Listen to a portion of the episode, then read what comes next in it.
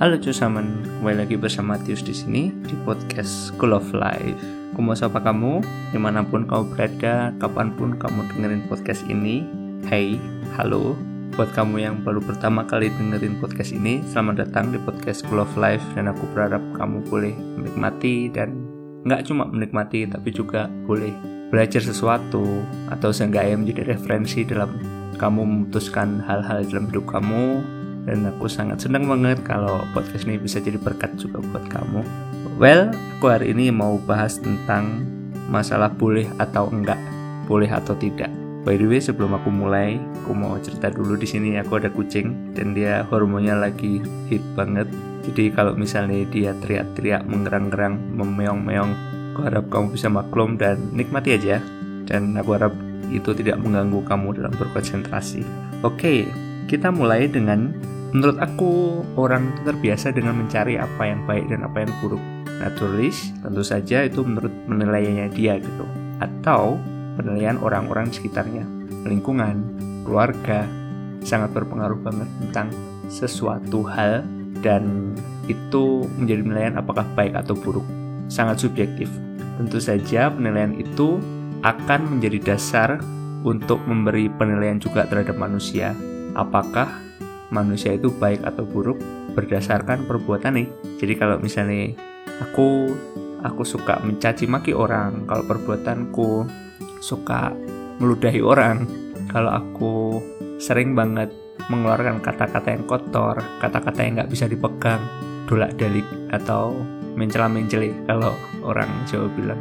Mungkin aku akan dicap buruk dengan lingkungan aku atau dengan orang-orang sekitar aku.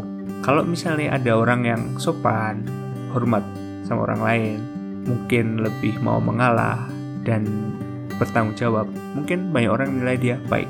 Nah, di sini sebenarnya tergantung kita. Kita mau pilih yang baik atau yang buruk. Tapi kalau kita kembali lagi ke tema kita tentang boleh apa enggak. Jadi kalau misalnya kita pengen jadi orang baik, pasti kita cari oke okay, yang baik apa ya Terus kalau kita berhadapan sesuatu, kita harus memutuskan sebuah hal, aku mau melakukan yang baik atau yang buruk. Jadi dari situ kita jadi tahu, oh kalau aku mau yang baik, jadi aku harus melakukan yang baik. Kalau aku mau melakukan yang buruk, mungkin aku melakukan yang buruk. Tentu saja penilaian baik atau buruk itu harus ada cerminannya, harus ada referensi. Contoh, kalau di Jawa, kalau aku kasih sesuatu dengan tangan kanan, oh itu baik, nggak apa-apa, berarti boleh tapi kalau aku memberi sesuatu pakai tangan kiri, oh itu jelek, berarti nggak boleh. Tentu saja itu adalah contoh yang simple banget, yang mungkin sangat mudah di ngertiin. Ada banyak hal lagi, mungkin yang lebih kompleks, perpaduan kultur. Kultur ini bilang boleh, kultur ini enggak. Terus tapi yang ini kalau dilakukan nggak pas buat aku, kalau dilakukan pas, cuman itu kultur orang lain kayak gitu-gitu. Banyak banget hal yang mungkin cuma bisa dimengerti, ditelaah, ditimbang dengan kebijaksanaan. Tetap tergantung kamu. Kamu punya pilihan. Kamu punya hak untuk menentukan apa yang mau kamu ambil. Keputusan apakah dengan segala konsekuensinya tentunya. Tapi aku mau ajak kamu kali ini nggak cuma lihat tentang boleh apa enggak. Mau ajak lebih dalam lagi. Memang judulnya boleh apa enggak. Tapi dari situ aku mau ajak kamu berpikir tentang sesuatu yang aku nggak tahu kamu sudah mikir apa belum, yaitu dalam menimbang sesuatu nggak harus melulu tentang baik atau buruk, boleh apa enggak. Tapi kalau kita mau lebih dalam lagi, kita bisa mikir loh, dalam mau melakukan sesuatu itu gunanya apa ya? Jadi daripada kita bertanya tentang ini boleh apa enggak, mending kita bertanya tentang ini gunanya apa ya buat aku. Jadi pertanyaan ini mungkin lebih bermutu lah istilahnya karena boleh sama enggak itu biasanya bercermin tentang tata krama, tentang kultur, kebiasaan. Itu boleh apa enggak. Tapi kalau gunanya buat apa buat aku, itu kamu akan diajak untuk berpikir keras. Contoh, tato. Tato itu boleh nggak ya? Eh, kalau kamu mau tato nih, duh boleh nggak ya? Kira-kira baik nggak ya? Buruk nggak ya kita? Kamu bisa temuin berbagai macam jawaban dengan berbagai alasan. Jawabannya cuma dua sih, antara boleh sama enggak. Tapi alasannya macam-macam. Tapi kalau kamu mikir kegunaannya buat apa ya buat aku? Pas nggak ya sama aku? Nah kayak gitu.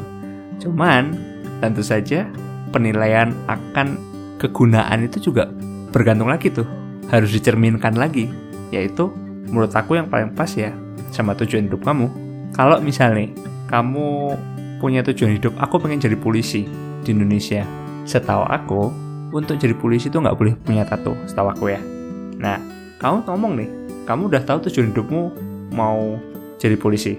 Tato. Hmm. Boleh nggak ya? Udah bukan masalah boleh apa nggak lagi. Mau keluargamu setuju semua orang nggak ada yang nentang. Tapi kalau pemerintah bilang kalau kamu mau jadi polisi kamu nggak boleh tato. Ya jangan tato. Ngapain kamu tato? Bertentangan sama tujuan hidup kamu. Tapi kalau kamu punya tujuan hidup aku menjadi pengusaha. Terus kamu berpikir tentang fenomena tato. Boleh nggak ya tato? Guna nggak sih buat aku?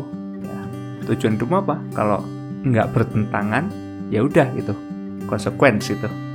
Cuman kamu harus tahu biasanya keputusan-keputusan yang kamu ambil ini nggak cuma tato doang. Apa pun itu biasanya kamu nggak bisa ambil lagi. Nggak banyak banget hal-hal yang bisa kamu mendapatkan kesempatan kedua.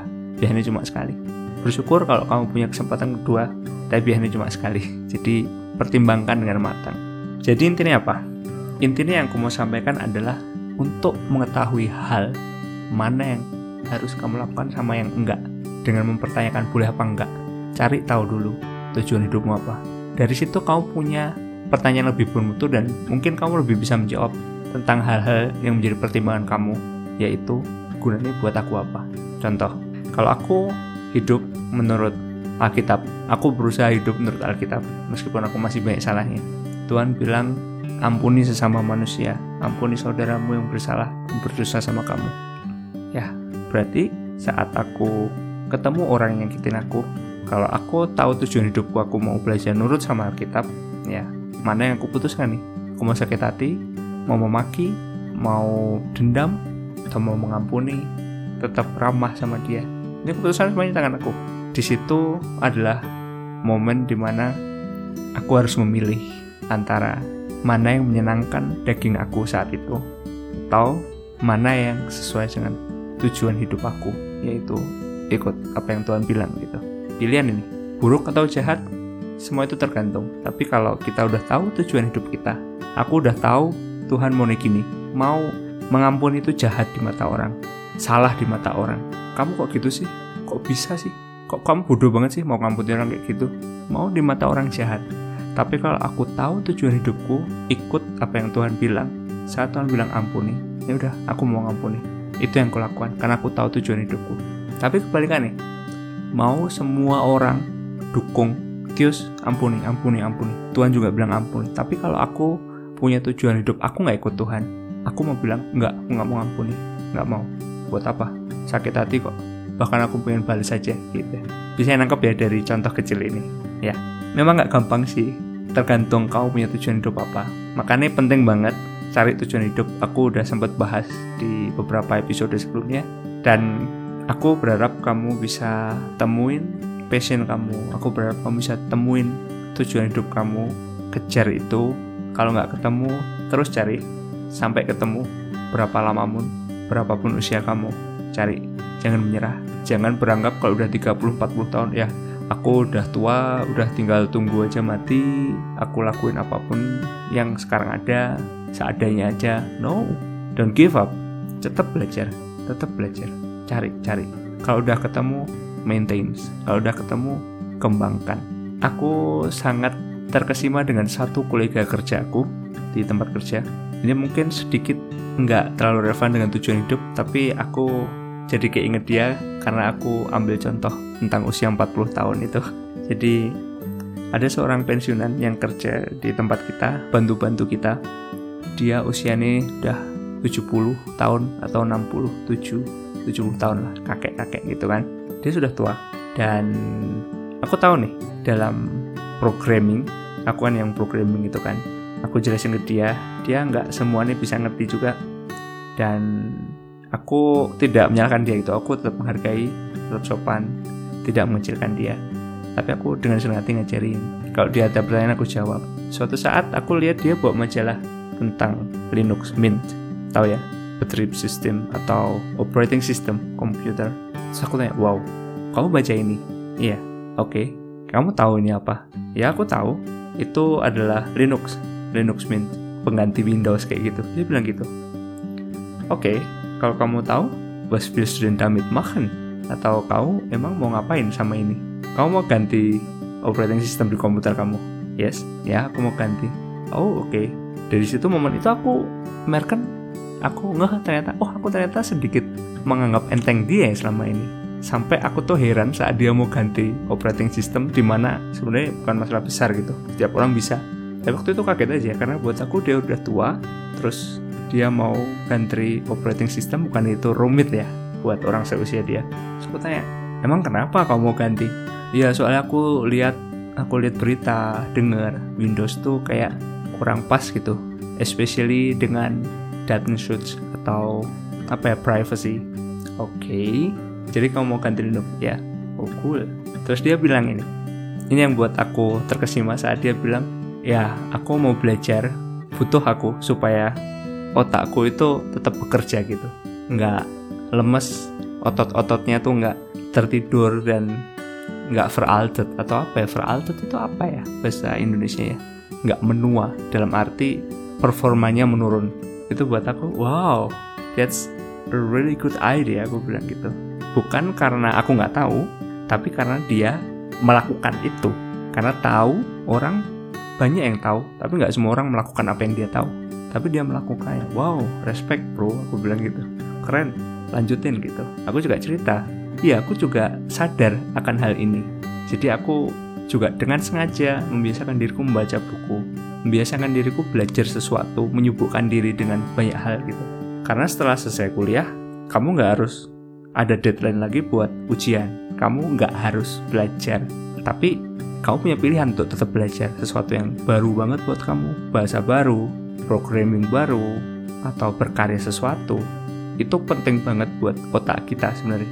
Jadi buat kamu aku saranin kamu kalau kamu udah nggak di usia-usia kuliah kamu udah nggak kuliah lagi kamu udah bekerja rutin pemasukan rutin pekerjaan yang rutin please jangan lupa untuk belajar membiasakan otak kamu bekerja. Membaca buku adalah salah satu cara yang baik banget untuk memaintain performa otak kita. Tepat satu episode sebelum ini aku bahas tentang belajar dan sekolah kamu bisa dengerin deh itu aku bahas tentang pentingnya bekerja untuk belajar dan pentingnya belajar untuk bekerja. Bukan belajar untuk sekolah, tapi sekolah untuk belajar. Oke, okay, thank you for listening me. And aku harap kamu terberkati dengan apa yang aku share kali ini. Be humble, keep loving another's, keep doing your best, dan bersuka cita dalam segala hal. Jangan menyerah. Pastikan kamu mengakhiri hidup ini, sekolah kehidupan ini dengan yang terbaik supaya kamu nggak nyesal nanti saat kamu udah tutup usia kamu kamu sudah selesaikan sekolah kamu. Bakal ditunjukin rapot di hadapan kamu dan ditemukan bahwa kamu sudah bertanggung jawab banget dengan apa yang udah Tuhan kasih buat kamu. Oke okay, aku hari ini gak ada quotes lagi. I'm so sorry. Tapi biarkan apa yang aku sampaikan ini berguna dan never forget that you are very blessed Bye bye.